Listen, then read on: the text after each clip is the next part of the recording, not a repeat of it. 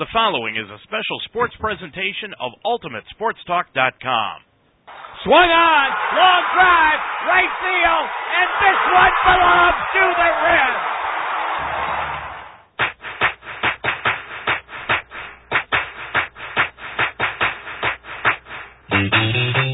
UltimateSportsTalk.com now presents the Ohio Baseball Weekly Show, an in-depth look at the Cincinnati Reds and the Cleveland Indians.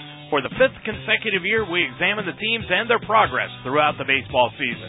And now, the Ohio Baseball Weekly Show.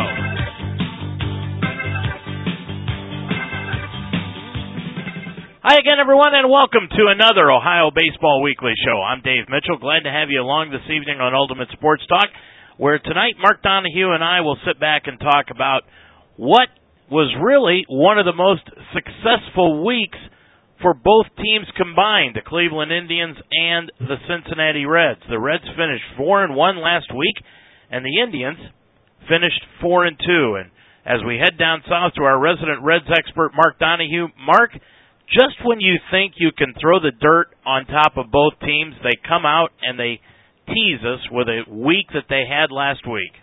I think the old saying that a team is never as bad as their worst losing streak or never as good as their best winning streak is probably accurate. I don't think anybody thought the Reds were really that, you know, a horrible team when they were 0 and 9. And I doubt everybody thinks they're going to win the World Series because they beat Washington three in a row. But it, it's good to see both teams. And it's, it's interesting, I don't know if you've noticed, there's been kind of an ebb and flow that both teams have been up and down at about the same time except when the Indians beat the Reds last week, and uh, that preceded the Reds uh, having a great weekend against the Washington Nationals. You know what's really ironic about this season so far, Mark, is that you're right. these teams have almost mirrored each other. They've had problems hitting at the same time. They've had problems pitching at the same time.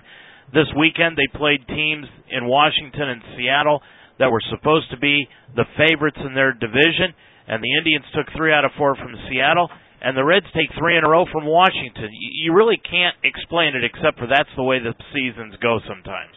It, it, that it's true, Dave, and I think if anything, you, you might look at the fact that Washington maybe came into Cincinnati not overlooking the Reds, but it, it, there's going to be a letdown. They're a first place team. At one time, they had the best record in baseball, and they come into Cincinnati, who had lost nine of ten games and uh, 10 out of 11 games actually, and the Reds just blow them away. I mean, the, the Reds won those games rather handily, and I don't think uh, that Washington had any idea uh, that was going to happen. But the reason it happened was because the Reds got good young pitching, and they had timely hitting. What has been lacking from that team all year was was in evidence at Great American Ballpark this week, where the Reds uh, had a great on base percentage, uh, runners and scoring percentage uh, batting, and uh, that that made all the difference in the world.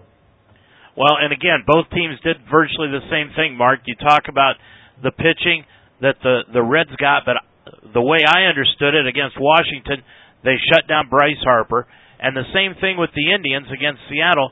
They shut down both Robinson Cano and Nelson Cruz, and got some timely hitting, except for yesterday where they were two for 15 with runners in scoring position and still ended up winning a, a 12 inning ball game. But again, both teams played pretty much the same way. Yeah, and the Reds, uh, their defense stood up. And the thing that if you if you want to look, obviously with the glass half full as you should after a sweep of a first place team, uh, maybe a look into the future. Uh, the Reds had three rookies going this week: DeSclafani, uh, Raisel Iglesias, and Lorenzen, and they all acquitted themselves very well. Uh, Iglesias pitched better than the numbers indicate. He, he hung a curveball to a guy for a three-run home run, but you take that away, and uh, he had a very good outing. Had eight strikeouts in five innings, and the Reds got some live arms. And uh, we can talk later how that might impact some decisions the Reds are going to have to make between now and the trade deadline. And if you look on uh, the rumor mill on the internet, uh, Johnny Cueto is the uh, Uh, well, he's he's the goal of many uh, a team in the, in the National League and the American League, for that matter. The, the latest being Houston, that uh, is very interested in going after a number one starter. And uh, boy, there's so many surprises in, in baseball this year. Houston being one, but the biggest surprise to me is Minnesota in the Central Division of the American League. Uh, I don't think anybody picked that team to be where they are on June 1st. No, and especially me. I anticipated Minnesota to be one of the worst teams, but right now they're playing some good team baseball. And like I said, Mark, I thought the team that was playing the best in baseball right now as of last week was the Houston Astros. And I was going to hold this story till the towards the end of the show, but let's talk about it right now since you brought up one of the things about the Astros and and the possibility of Cueto going there. Well, maybe you ought to be after this first round draft pick that they had back in 2014, Derek Fisher. Did you hear what he did yesterday? I did not. In the California League, he made his debut for the Lancaster Jethawks, which is Houston's Class A advanced affiliate. And in five plate appearances on Saturday's game, he drove in 12 runs. No, I think we're going to wait for a better player. that that may be the Walt Jocketty method. Let, let's just see if we can get a little bit more. But the good news about Cueto, though, Mark, is that his arm appears to be sound, and he's going to start the game against Philadelphia tomorrow night. That's right, and I think that uh, bodes well for a number of things. That you know, if the Reds are to have any hope of getting back into this thing, and let's face it, the chances of catching the Cardinals uh, on June 1st when you're 10 and a half games behind. It, it happens. It's happened before. The number of times it has happened is very, very small. It's a small It happened number. before with the Reds, remember? But it happened in 1973 with the Reds. They were 11 and a half games behind the Dodgers, I think at the All-Star break or at July 4th. And Yeah. they actually caught the Dodgers. But again, uh, that's what, 30, 37, 47, 50 years ago almost, 45, 50 years ago. So that's not going to happen very often. And uh, if it does happen, um, you, you count your lucky stars, but you can't build your team around hoping to come back from 11 game deficits. But the Reds are only four and a half or five games back of the wild card. And the, this tough decision is going to be for the Reds. Do they stick with their starting rotation of Cueto and maybe Mike Leake, or do they just say that 2015 is a rookie year and we're going to go with the, this young staff. We're going to bring up uh, Moscot from the minors and maybe we'll bring up Stephenson, see what they got, and go into 2015 with with a basically a, a rookie staff. Well, what do you think they will do? I think they're going to trade Cueto. I, I don't think there's any way in the world the team would take the risk of signing Johnny Cueto, and I think the alarm bells probably went off uh, when he had this injury. Now it appears that this injury is minor. Uh, it's more more inflammation and soreness. But boy, if you sign another player to a contract like they did Joey Votto, and the results they've gotten so far with Joey Votto obviously have not been what they'd hoped, and they just cannot afford to have another contract like that on the books. It's, it's just that simple. I love Johnny Cueto. I hope the Reds could afford him, but the fact of the matter is they can't. And I, I think if you if you look at that young pitching staff in the minor leagues, what they have in the on the roster right now, and we haven't even included Cingrani into that mix, and he he will be a starting pitcher someday. Uh, you've got the makings of a great young pitching staff, and the question is now: Do you need Cueto, even from a production perspective, if you can keep him, even if you could afford it?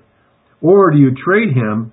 And what could you get for Johnny Cueto and Mike Leake? You could get a lot. And it's just a matter of the Reds, given the fact the Reds have a strong pitching uh, staff in the minors waiting for them and on the current roster, uh, what they don't have are strong position players. And that's where a trade, uh, you know, could, would do well to help the Reds. But uh, there's a lot of teams with a lot of depth out there. Uh, the Dodgers being one, uh, Houston probably having one of the better minor league systems in baseball, and of course Kansas City. All three of those teams have been linked linked to Johnny Cueto, and that doesn't include what they could get from Mike Leake. So I think if they go ahead and trade Cueto, the the position is going to be well. If we trade Cueto, let's trade Leake. Let's let's load up, and don't forget they get an 11 round 11th round pick next week in the draft. And if they were to finish down this year, which is not unlikely given uh, where they are in the standings, uh, they could have a you know a fourth, fifth, sixth round pick next year. So all that bodes well for the future if you can hold your nose and get through 2015 and 2016.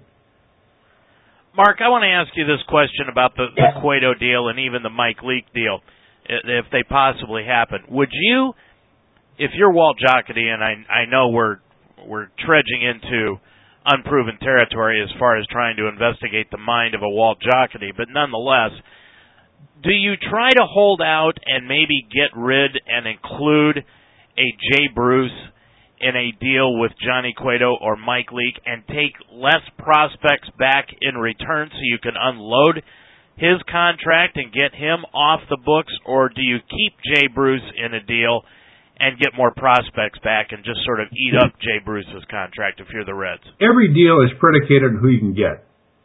So I, I don't think they would necessarily just link Jay Bruce to a deal to to reduce payroll.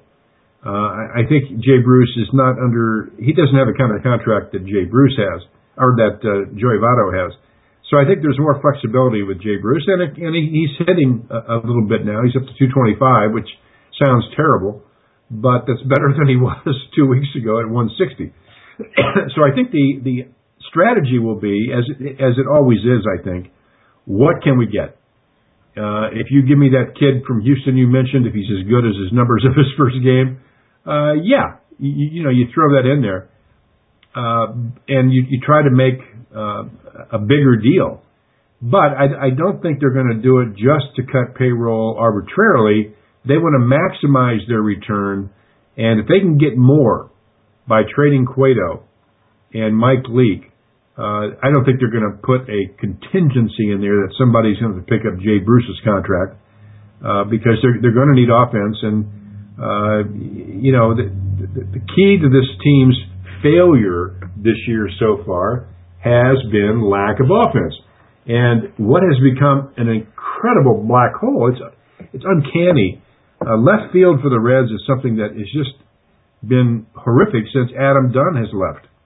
And there's just nobody apparently that can step up and hit more than 200 or 210. That's what Marlon Byrd is hitting.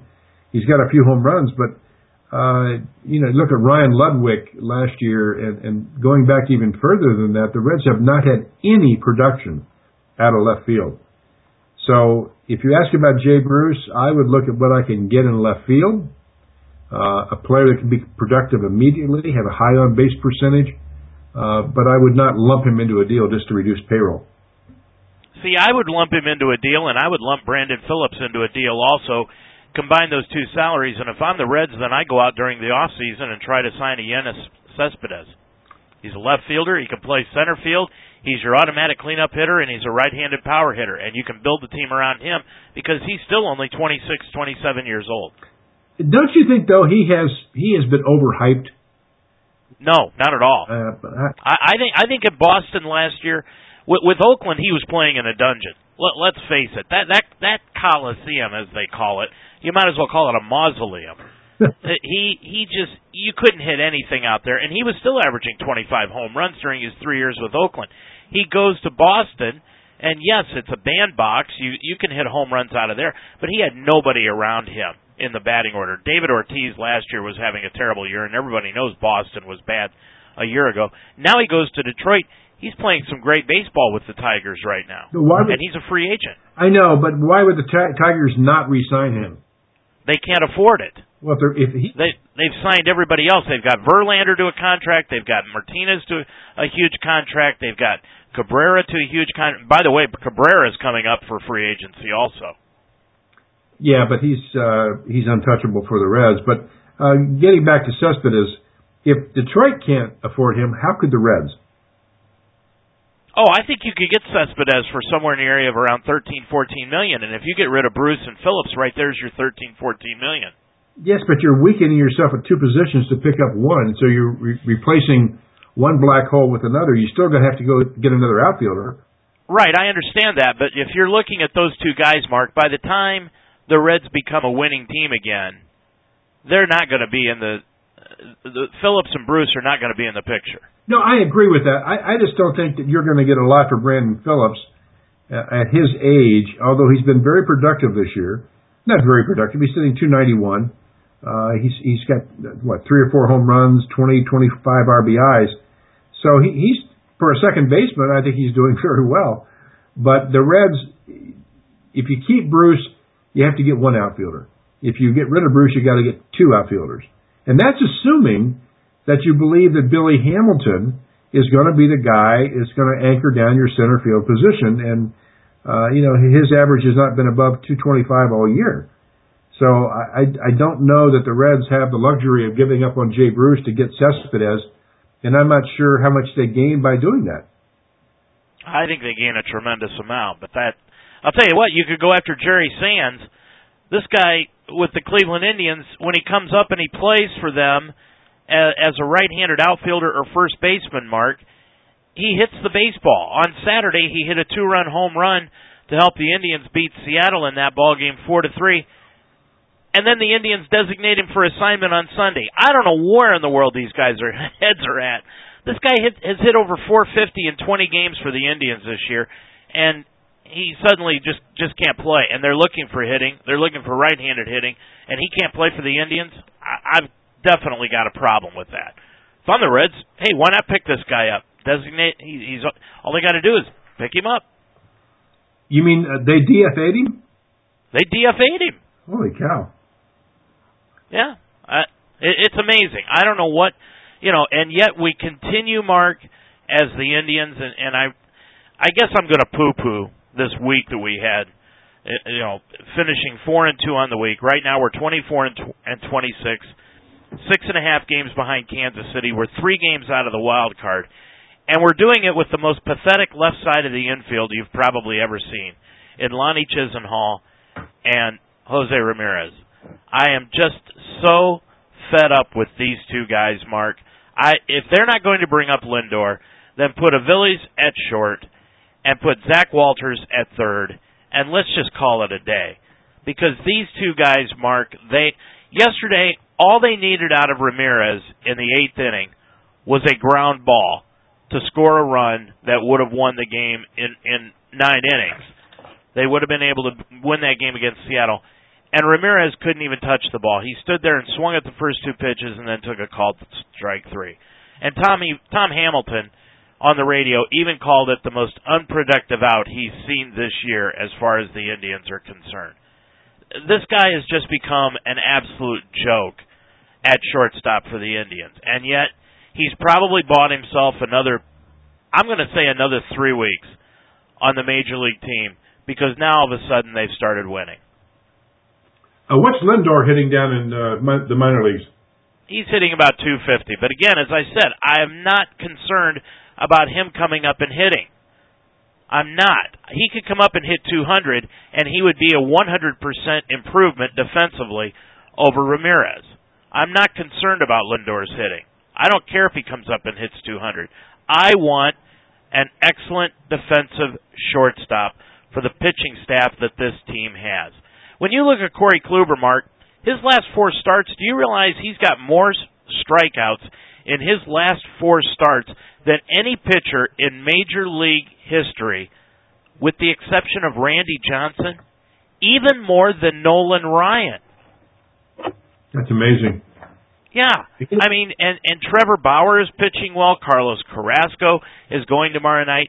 He's pitching well. Shaun Marcum pitched a good ball game for the Indians on Saturday. They've got a good pitching staff, but you cannot continue to go with an error-making left side of your infield in Chisenhall and Ramirez the way you've got it set up. You cannot continue to do that. And Trevor Bauer even said the other night, which kind of got him in hot water with the the uh, Indians front office, he made the comment after the game that, "Hey, I gave up two runs and we didn't win. What else am I supposed to do?" Yeah, that will get you in trouble with your teammates. it, it, it will, but unfortunately, you know, he gave up a two-run homer. Okay, I understand that. But when you've got punch and Judy hitters like Lonnie Chisenhall and and Ramirez in the lineup, Mark, I don't know how in the I mean you complained about this a year ago with the Reds, especially with Zach Cozart not hitting the baseball. Well, I'll tell you, I would trade you even up right now, Ramirez for Cozart. No doubt about it. And I wouldn't even care if I got the Cozart from a year ago. It wouldn't bother me. This guy, as far as I'm concerned, Mar, you know, I'm going to get off my bandwagon here. He has no business being on a major league roster. None.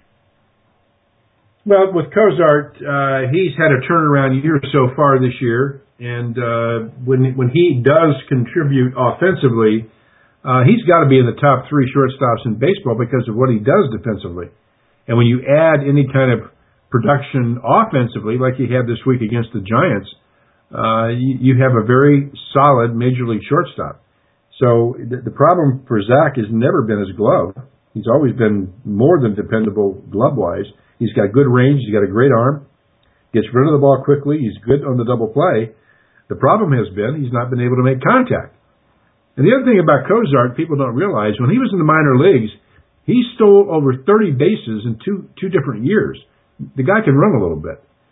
So he's he's the guy who may not be quite as athletic as some of the shortstops I see out there, but uh, he certainly is making a contribution this year. Oh, I agree with you. I, I think Zach Cozart has made a tremendous improvement, and I, I'm not sure if it's the hitting coach that's been working with him or what the situation has been with Cozart. But if Jay Bruce would do the same thing, Mark, if he could get his proverbial head from where another spot in his body off and and and start concentrating on what's going on at the plate, I think the Reds could get back into this thing with their pitching. But unfortunately, what what the Reds have got is the same situation that the Indians have got. You've got two black holes in your lineup, and I know you say Jay Bruce has been hitting, but you look at Billy Hamilton and, and Marlon Byrd. Yeah, okay, he's hitting about two ten, two twenty, but he's not hitting anywhere near what he has done in the past, and he's not really even hitting up to the capabilities of Ryan Ludwick over the last two years, which is really surprising. I thought Byrd was going to be a great improvement over Ludwick, and it's turned out not to be. How, how do you f- think right now the Reds would feel if they may have felled out the Angels to pick up Josh Hamilton again? Yeah, that's an interesting deal, and uh, you know I was actually happy to see Josh hit that game-winning double yesterday. He had a couple home runs on Friday night uh, maybe Texas is the place that he, you know, he can blossom again. He had so much success there before, and, and hopefully he'll come back. But you know, the Reds just don't take chances. They just don't.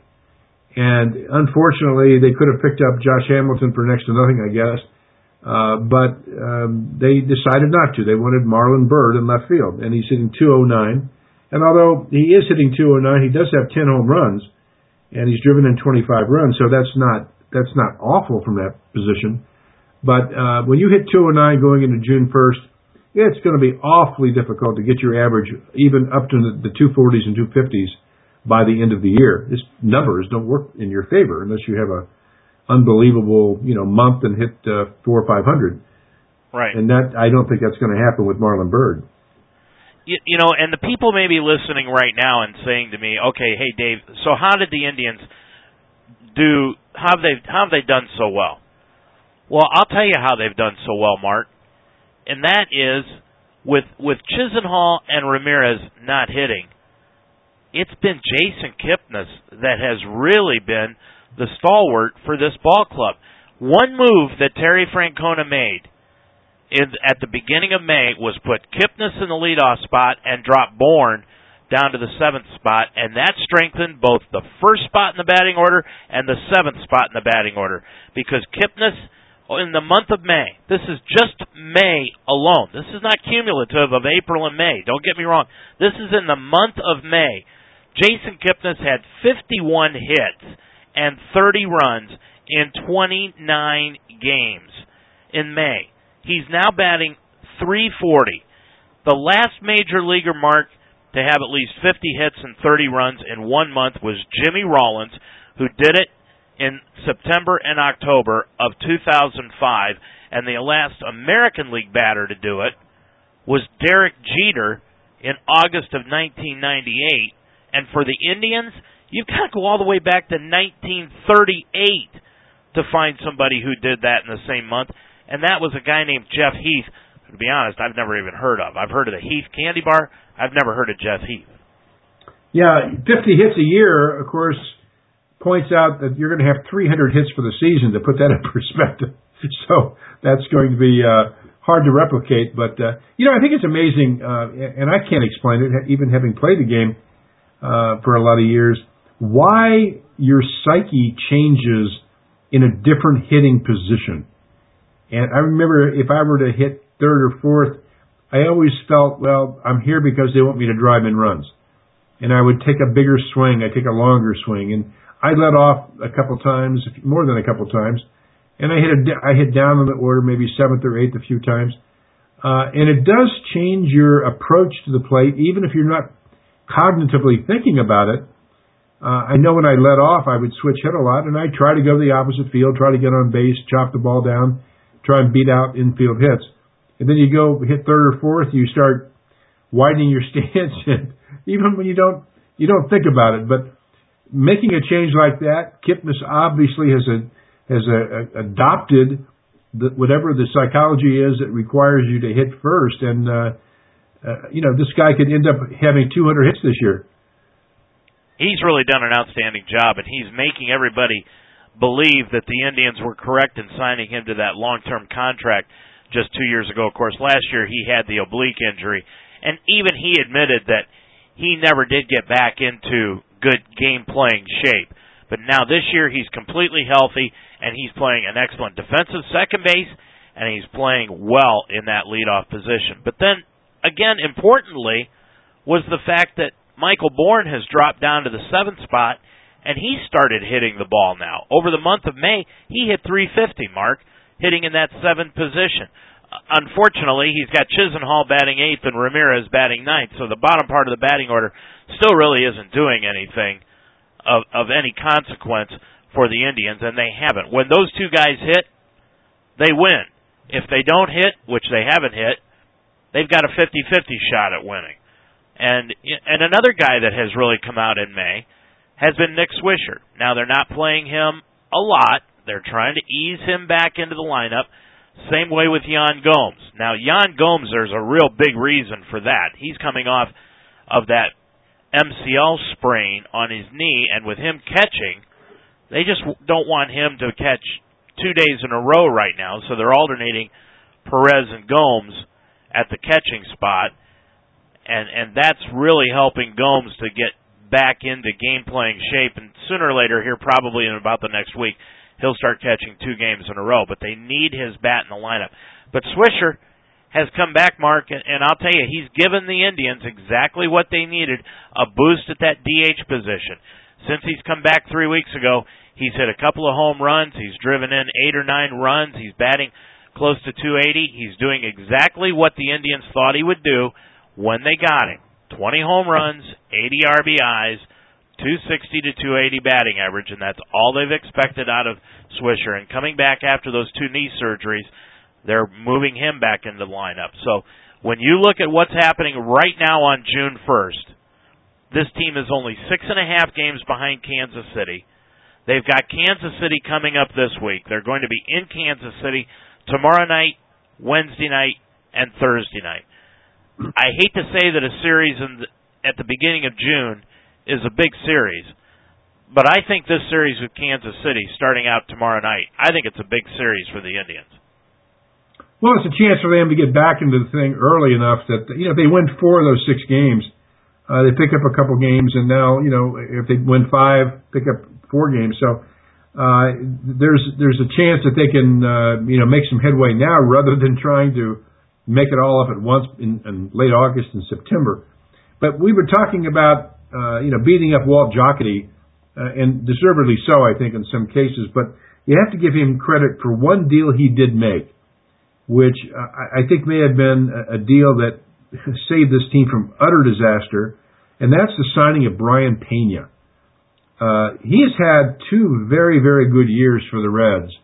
And he signed, he came out of Detroit, and uh, last year when Joey Votto was hurt, he stepped in at first base and did more than an adequate job defensively and also hit well. And this year he's leading the team in hitting, hitting 304, subbing in for Devin Mesoraco, uh, who signed a huge contract. Pena did not sign a big contract. I bet he wished he did. Uh, but he did not, I'm sure, anticipate playing as much as he has played this year. And even though he doesn't hit with power, uh, he he's very very good behind the plate. He's getting on base. He's got a 365, a 386 on base percentage, hitting 304, and he's he's been a lifesaver for the Reds for the last two years. So that was one of the good deals that Jocketty made, kind of an under the radar deal. But uh, boy, I hate to see where the Reds would be without him. Well, you know what my father always told me when I was growing up, Mark. Dave, Even a blind squirrel finds a nut. Oh, I thought he was going to say something about you being too short. well, that too. But although I do look eye to eye to him, so I don't think he'd go that far. But no, even a blind squirrel finds a nut. Of all the deals that Walt Jocketty has made throughout his years with the Reds, yeah, you should be able to find one that he hit on, because even a blind squirrel will find a nut. And in this case, You've got a blind squirrel in Walt Jocketty. You know, I got to ask you this question: Am I more negative about Walt Jocketty, or was I more negative about Manny Acta? Uh, Manny Acta. okay. but, but but it's close. you know, I, I had I had a party for thousands when Manny Acta was fired. you know, it's it's called it's called Dollar Dog Night. That's right. That's right. Yeah, but anyway, you know, but here's another question. You know, from what I understand, the radio stations down in Cincinnati, especially Lance McAllister and Mo Egger, which they're really the two prominent and maybe the only sports talk shows hosts down in Cincinnati. They have really been fielding phone calls about the fans and how upset they are about Brian Price. But I guess my question is, Mart, if people are that upset about Brian Price, are they actually longing for the day now when Dusty Baker was the manager of that team? We've never even talked about that. Well, the only reason they would long for the days of Dusty Baker is the Reds won. And did they did they win a World Series? No. Uh, did they w- win a playoff series? No but they made the playoffs. They won probably an average of 88 to 90 games a year that Dusty was there. So there was consistent winning baseball. That's what they miss. It could have been Joe Smith, the, you know, the manager wouldn't have mattered. They they missed the days not that long ago that the Reds were a contending ball club. When you're ten and a half games out of first place on June 1st, one could argue, gee, we're not competitive. And one would be accurate. So I, I don't think that uh, as long as Bob Castellini likes the manager, in this case, he likes Brian Price, uh, that guy is going to remain in that position in, unless it is perceived on the field and by the fans that the team has just given up on the manager. They've just, uh, they're not hustling, uh, they're not playing hard, all those things. And I don't think that's the case of the Reds now but I'm telling you, you said you know a big series for the Indians coming up. Well, the Reds have a big nine games coming up. They play six against the Phillies, who have the second worst record in baseball, and they play a team San Diego that has a losing record. Now, if that if they can win, say seven of nine, six of nine at the least, they have to start winning a lot more, you know, than than losing then I think the pressure will be off Brian Price. But they just swept a number a, a team that was number you know first place in their division, and now's a chance for them to make hay. They could pick up say three or four games in the Cardinals in the next nine, assuming the Cardinals don't go undefeated.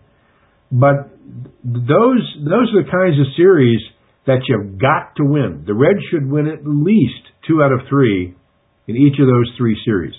And if they do, all of a sudden they're they're close to 500 again, and now you can start looking at the second half of the season and and maybe contemplate the playoffs. But if they go out there and they lose, they win four and lose five, or win three and lose six, I would think the season is just about done. But wouldn't you agree that Dusty Baker proved that he was a better manager than Brian Price has shown that he is? Well, I don't think anybody would would doubt that. Uh, Dusty Baker managed for what, 25 years? Uh, yeah, he's cer- certainly a better manager, certainly on the bench manager. I would hope he would be. But uh, it's not just managing, you know, when to hit and run and when to sacrifice. It's managing the players and what we don't have privy to. And I can't say I've heard anybody make the accusation that Brian Price has lost control of the clubhouse. I've not heard any players badmouth him. Uh, not that that happens a lot. Uh, it's usually after a guy's fired, they say, oh yeah, he was a jerk. Uh, but I've not heard that. And Brian Price is a smart guy. He's a cerebral guy. Uh, he, I think he's far more emotional than I thought he was. But that, that, you know, that is based on frustration. And the, the thing that I know you get on, uh, Jocketty a lot, and and I lose my patience as well because I don't think they do enough. They're not aggressive enough. But we don't know what the ownership is telling him to do, or what limitations they're putting on him. It it it, it makes what frustrates me about Jocketty is when you have a chance to sign Nelson Cruz for the same amount of money you spent on Ryan Ludwick. That is just a fundamental breakdown in your evaluation of talent. End of story. You can't argue any other position. You were given $8 million and you pick Ryan Ludwick. Yes. And that, that is just insane. And some of these pitchers they pick up, I, I Kevin Gregg, uh, Badenhop, uh, who's the other guy that uh, drives me insane every time he comes in? J.J. Hoover. Well, J.J. Hoover is actually four and zero oh this year, uh, but the, Badenhop particularly and Gregg, they, they it's batting practice. And how can you be so far off on your is it your scouting department? Are you making wrong decisions based on their input? Are you, you have the wrong scouts? Are you just making stupid decisions because those were stupid decisions? Why not? Maybe the Indians, you, you see the same thing. Okay, they, they signed um, Kevin Gregg and they signed Badenhop, and I think Badenhop got two million dollars and Gregg got a million and a half or something like that. Why not combine those? You know, three and a half million dollars and get a good pitcher, get a guy who can throw. Those guys can't. They signed Jason Marquis. Are you kidding me? The guy's been lit up all year, and to me, those are decisions that really tee me off because they're not decisions that are limited by money. You could combine those three contracts and now you've got six or eight million dollars that you could do something with over the next two years and sign somebody who can make a contribution to the team rather than three guys that are you saying that it's better to have three less than good pitchers on your staff just to fill it out or do you try to get somebody who can make a contribution and help you win this year? Those are the things that I, I wish somebody would explain it to me because I don't get it. Mark, you know, we, something one thing that we have not spent enough time on the show this this year with is the fact that the Reds are hosting the All Star Game coming up in a month, and I think what would be fun, and I'm going to give you a homework assignment for next week, and I'll do the same thing uh, the balloting is going to be done. I think we need to vote for our All Stars, both American and National League, on the air next week. How about that? I'll give you that homework assignment. That would be great. And we'll do that. And and let's talk a little bit more about what's going on whoa, whoa, whoa. with the Reds. Hold on All Star. Yes. Now, yes. are we going to vote what Dave and Mark would pick, or are we going to vote what will be the results of the fan voting? No, what Dave and Mark would pick. Okay. Right, which is probably different than what the results will be. Probably. You know, but yeah, Mark, I want to go back to another thing that you just you just mentioned about the Reds sweeping Washington, and it made my mind go back to two years ago. Do you remember how much we complained about the Nationals and Davey Johnson and their general manager at the time their decision not to throw Strasburg more than 150 innings that season, and they shut him down going into the playoffs. And we said during that time, you never know that if you're going to get back into that position again. And last year, Washington couldn't couldn't get the job done. This year, they're in a dogfight with the Mets, Mark, and I think that could be a dogfight for the rest of the year. They're not entitled to playoff appearances for the next three or four years. I think you know that's a decision that the people in Washington have to go back and look at, and and you know, Mark, it, it's going to turn out. I think it's really going to turn out to be a bad decision that they made two or three years ago not to throw Strasburg in the playoffs. Yeah, I, I don't know where this pitch count stuff comes from because these these kids. Do people forget when they're in high school and college? They're probably throwing as many innings as they pitch in, professionally. The, the, the seasons these kids play, they start playing in December and they're playing all the way through October in elite ball, in travel teams. Uh, innings don't bother those kids. It's it's the, it's the stress of the certain competition you you face certainly, but in terms of throwing like a fastball pitcher like Strasburg, that doesn't bother him. And I think you're right. And we said it at the time. You guys, if you have Strasburg, you're going to win the World Series. If you don't have Strasburg, you may not you may not get to the World Series. Right. And they they had their chance. They they did not. They opted for you know protecting the pitcher. But my point is, I don't think that protects the pitcher. Uh, you can it's it's not innings at that level. Those guys are in such great shape. They I, and I don't know where the magic number of 100 pitches per game. I, I don't know when that started. Why why is it not 94? or why is it not 116? I, I don't know what the magic number of 100, but as these guys approach that number, the, the, the bullpens get up and uh, guys don't get a chance to finish what they start, and yet you go back into the 50s, 60s, 70s, all the way into the 80s. Guys throwing complete games, 120, 125 pitches was commonplace back then. And you look at the, what the Braves did in the 90s with Glavine and Maddux and, and the team, the, the pitchers they had, my gosh, those guys are throwing far more innings than that and, and leading the league in complete games. Uh, sure, John, um, I'm say sure, Smoltz. John John Smoltz. I mean, they had a rotation. Steve Avery, all those guys, they all threw a lot of innings. So I don't know if this is the new normal, and if it is, where did it come from? Why 100 pitches? And who was the Atlanta Braves pitching coach during that time? Uh, the guy used to rock back back and forth on the bench. Uh, starts Leo Mazzone. Mazzone. It was it starts with an M. Mazzone. Yeah. Yes, Leo Mazzone, and he was a proponent of these guys throwing the ball every day. Yep. At least throwing the ball.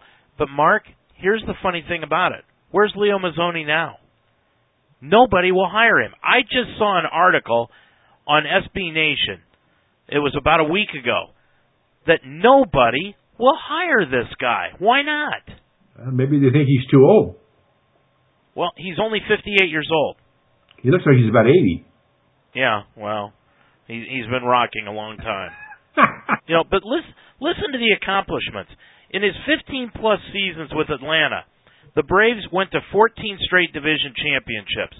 They combined for four individual ERA titles, nine individual 20 win seasons, six Cy Young Awards, three plaques in Cooperstown. That's what he did as the pitching coach of the Atlanta Braves. But yet nobody will hire this guy. And to me, that that's that's the biggest travesty I think I've seen. Yeah, it's amazing. You know, your mind immediately races, well, what is there something besides baseball about Leo Mazzone that is is problematic for Major League Baseball? Because with that kind of resume, just on baseball alone, you would think that people would be knocking on his door every day. Uh, maybe he wants to manage. Maybe that's uh, he doesn't want to be a pitching coach. But uh, gosh, those kinds of numbers and that pitching staff, and you know, those none of those guys had what I'll call big arms, where they were power pitchers. But Greg Maddux and, and Tom Glavine, I mean, those two guys were as accomplished pitchers in terms of their stuff, their location, their their control. Their control was unbelievable how good they were. and uh, they weren't throwing 95. Hell, uh, Maddux barely got into the 90s. He, he he seldom pitched in the 90s. Glavine, when he was younger, pitched a little harder, but the last 10 years of his career, I doubt either one of those guys uh, broached 90 degree, uh, 90 miles per hour more than once or twice a game. No, and the funny thing is, is out of the guys that you mentioned, the guy with the biggest arm on that staff was Steve Avery, the left-hander. Yeah. And and he had the shortest career of them all. Yeah, he he hurt himself. I think uh, his third or fourth year and never recovered. But boy, when they had uh, Smoltz and Glavine and Avery and when, or, or uh, Maddux, man, you hated to have them come in and on a three-game series you facing those three guys. Whoa, that that was tough duty. And, and remember, at one point in time, they had Dennis Martinez on that staff. Yeah. he he he showed up. They had Kent Mercker. Yeah. I mean, they they were just amazing. But I was wrong. I want to correct myself. Leo Mazzone is 66. Okay, I thought he was. But we've seen guys we've seen guys older than that be pitching coaches, Mark. Oh, of course, and that you just casually mentioned the fact that these guys won 14 consecutive division titles. That's unbelievable. You think about in today's sporting world, what other team has even come remotely close to that? Except the Boston Celtics back in you know the basketball days. Has there ever been a professional team that has done that? No. I mean, what no. accomplishment? No, nowhere near. Not not even close. Nowhere. I mean, first of all, they just started the divisional series back in '69. Well, I know. So even going back that far, no one's come close to doing it. Right. And it, certainly, when the Yankees, when they were winning all those World Series, they didn't win 14 pennants in a row. Not even close. No. No. Matter of fact, they were they were interrupted a couple of times by the White Sox and the Indians.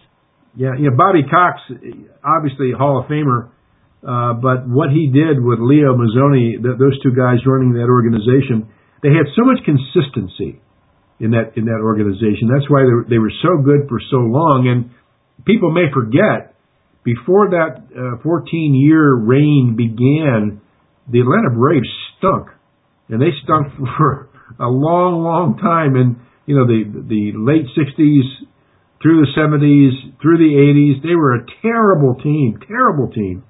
And then all of a sudden they turned it around, and it started at the top with John Hart. I think it was John Hart, wasn't their general manager?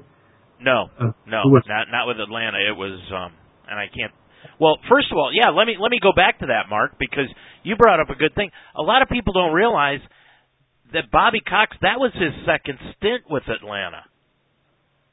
He was actually the GM first, then went to Toronto to become the the manager, and they fired him after 2 years and then Atlanta hired him as manager and that started the whole thing. Yeah, and who was their general manager again? You I lost you for a minute. I think it was Schuerholz. That's right, John Schuerholz. You're right. Yeah. Yeah, Schuerholz, he, he established some consistency, and what they did to build that organization, they did not uh, do the free agent route a lot.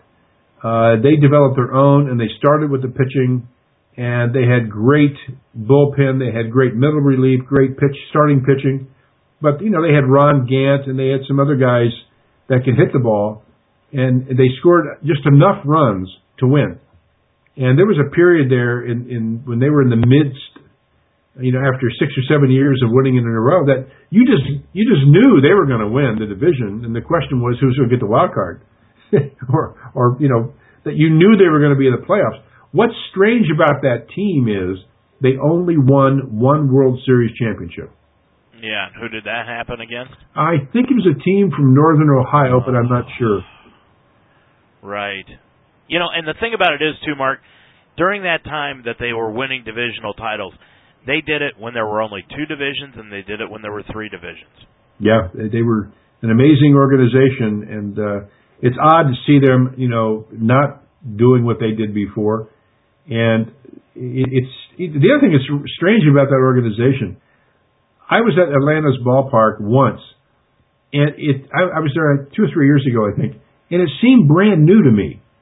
It seems like, wow, what a nice new stadium. And they're building a new one. yeah. It'll be ready in 2016, I think. Uh, kind of weird uh, that they. I guess it'll be a baseball only stadium. But uh, what do you do with the one they've got? Is that going to be a? I that they're making a parking lot out of it. Jeez. Yeah, that that's that's what I understand. Mark Matt Adams of the Cardinals, their first baseman, he's out probably for the year with that leg injury. How much do you think that's going to hurt the Cardinals, or is this going to be just another injury that they're going to be able to play around? You know, I was thinking about that this morning when I saw that. Um, I did not see the injury uh, happen. Uh, I think it's going to have a big impact on the Cardinals because I think their their offense. If you remember last year, they were really weak offensively, and they won because of their pitching. And that offense is going to be reduced significantly. He's he's a big chunk of that offense. And I don't know who they're going to put in there, but I'll tell you what, the Cardinals are the team, unlike the Reds, the Cardinals will go out and make a deal. You wait and see. They're going to have somebody else at first base who's going to come in there and hit 280, 290, you know, hit 20 home runs the rest of the year. And it's not that they're going to not miss Matt Adams, but the Cardinals are the kind of team that have the money, they know they're going to make the playoffs, and they'll do what is necessary. And I think they'll probably make the playoffs just based on their pitching alone. But their philosophy will be, okay, we know we're going to make the playoffs. We want to win the World Series. And I said it, I've said it for the last five years. The difference between the Reds and the Cardinals is the Cardinals start every year with the idea we're going to win the World Series. What do we have to do? And the Reds don't. The Reds say, well, we're going to be competitive. We think we might be able to make the playoffs and they don't take that next step that the Cardinals always do. Neither do the Indians. Well, that's why our teams don't win. Huh? You're, you, you know the you know the trade that I would love to see the Indians make right now. Go ahead. I'd love to see them go out and pick up Scott Kazmir from the A's. That would really solidify this pitching staff. Yeah, but you know, I think your pitching staff Oh yeah, I, I agree. Getting Kazmir would gr- be great, and he was he had a great year in Cleveland two years ago, and I think he would probably welcome the opportunity to get out of Oakland. But like the Reds, you guys need another bat, and I don't know where you're going to put that bat. You can put him at DH, I guess. But if you go out and get another bat, I think the Indians, with the pitching staff they have, can be competitive the rest of the year and and, and sneak into the playoffs. If you go get a pitcher and a hitter, I think you got a shot, a, a legitimate shot to make the playoffs. The, the, point being is, you just said it. The Indians don't do that kind of thing, neither do the Reds. No, they they don't. They absolutely do not, and that's that's the sad thing about it, Mark. And you know, I want to talk really quick about the scheduling. This schedule this weekend for the Indians was really quirky. They flew into Seattle after playing a, a game on Tuesday, on on Wednesday, I should say. Uh, they flew out of Cleveland late in the afternoon on Wednesday into Seattle that night. They played a four-game series in Seattle. Now they've got today off, and now they're playing in Kansas City. So they went all the way out west, which, in case you didn't know, Seattle's the farthest team to the west of any team in Major League Baseball, bar none. Just look at it geographically. They are the farthest team west. It's the longest plane ride. It, it's it takes the longest to get to Seattle from anywhere. And the Indians go out there and they play four games, and now they're coming back east. That just made no sense to me. Well, they're only coming back east as far as Kansas City, or are they coming back to Cleveland to play Kansas? They're coming back to Kansas City, and then they come back to Cleveland this weekend. They'll be playing Baltimore this weekend. Yeah, you, you, which, by the way, I'm going on Friday night for Dollar Dog Night. Yippee! Well, you, you can eat up, and you won't have to eat for the rest of the week. Then you can have nine or ten hot dogs, and, yeah. I also get an Ohio State hat. good, good. But, Yeah. but the scheduling, you would think that they would go. The thing that bothers me about the scheduling more than, than that kind of thing, and there's always going to be an aberration when you have Seattle involved because it's so damn far away. What I don't understand is when the schedulers will say bring a Southern California team at the beginning of the year in April, when you're likely to have snow in places that don't have domes, and they play they play the first home series in the cold weather climate. Why right. not, why not play it in the warm weather climate and then Ugh. play in June in the cold weather climate? I, I I wish somebody would explain that to me. It, w- it, it would appear to make no difference scheduling wise. You just play. You, you're smart. Look at the calendar and look at the weather forecast and say, wait, hmm, in Cleveland in April, snow is not an impossibility. In fact, it's a likelihood in the first week in April. It's going to be freezing rain and snow. So bring the Angels in to play Cleveland. That makes a lot of sense. Yeah, it it does. It it absolutely does. But Mark, I, w- I want to ask you about this. One of the, and this is a two prong question. The NBA is looking into shortening their season. Now the NFL wants to expand their season. Rob Manfred has come out and said that he wants to shorten the season as far as Major League Baseball is concerned. Now the NBA is going to be the the season that is going to be the most difficult to shorten by far. That that's going to be the most difficult. You know, I've proposed a couple of times this doubleheader idea for Major League Baseball, and I just want to ask you, in uh, in, in all your honesty, what is wrong with that idea that nobody seems to be talking about it to have the day-night doubleheaders from the the middle of May through the middle of August, and you could shorten and give them more more of a, another 11 or 12 days off during the year just simply by playing doubleheaders on Saturday, day-night doubleheaders. What is so wrong with that idea? I don't think anything is wrong with it. I think it makes a lot of sense. I think everybody would be for it, including the players. You know, these guys play in 182 games or 182 days. They play 160 games, and I'm telling you, it is by the end of the year, uh, you, you're dead on your feet, and you can't perform as well as you want. So it makes all kinds of sense to do that. The only thing I would add to that is if you're going to have double headers, that the day of the double header you expand the rosters to 30 players. That way you could. Do you think you'd have to go as high as 30? I was thinking 28. I, I think you'd have to go to 30 because of the pitching. Because Okay. you're you're going to need more relief pitching coming in on that second game of a double header. And if you use the same guys, they're done for a week. If you know if you use Chapman in both ends of the double header, well, he's not going to pitch for the next two days. So yeah, I would I would raise the the roster to 30 during the doubleheader days and let them bring up players. But if you do that, I, I'm all for it, and I think the players would be all for it. Uh, you know, some guys like Joey Votto, he can play both ends of a doubleheader. It's not going to hurt him playing at first base. Billy Hamilton might be a problem. He's patrolling center field. He's stealing a lot of bases. Uh, so you have to make those adjustments, but it's fair for both teams. And as long as it's equal for both teams, I, I, I don't know why it's not getting more credence. I think it's a great idea. No, I agree with you. Okay, second question I've got. I'm going to incorporate the NBA. Hey, the the finals are this week. I'm going to switch from baseball here real quick. Who is your pick this this year? Cleveland or Golden State? I like Cleveland, I, I, and I'm not a homer here. Um, I think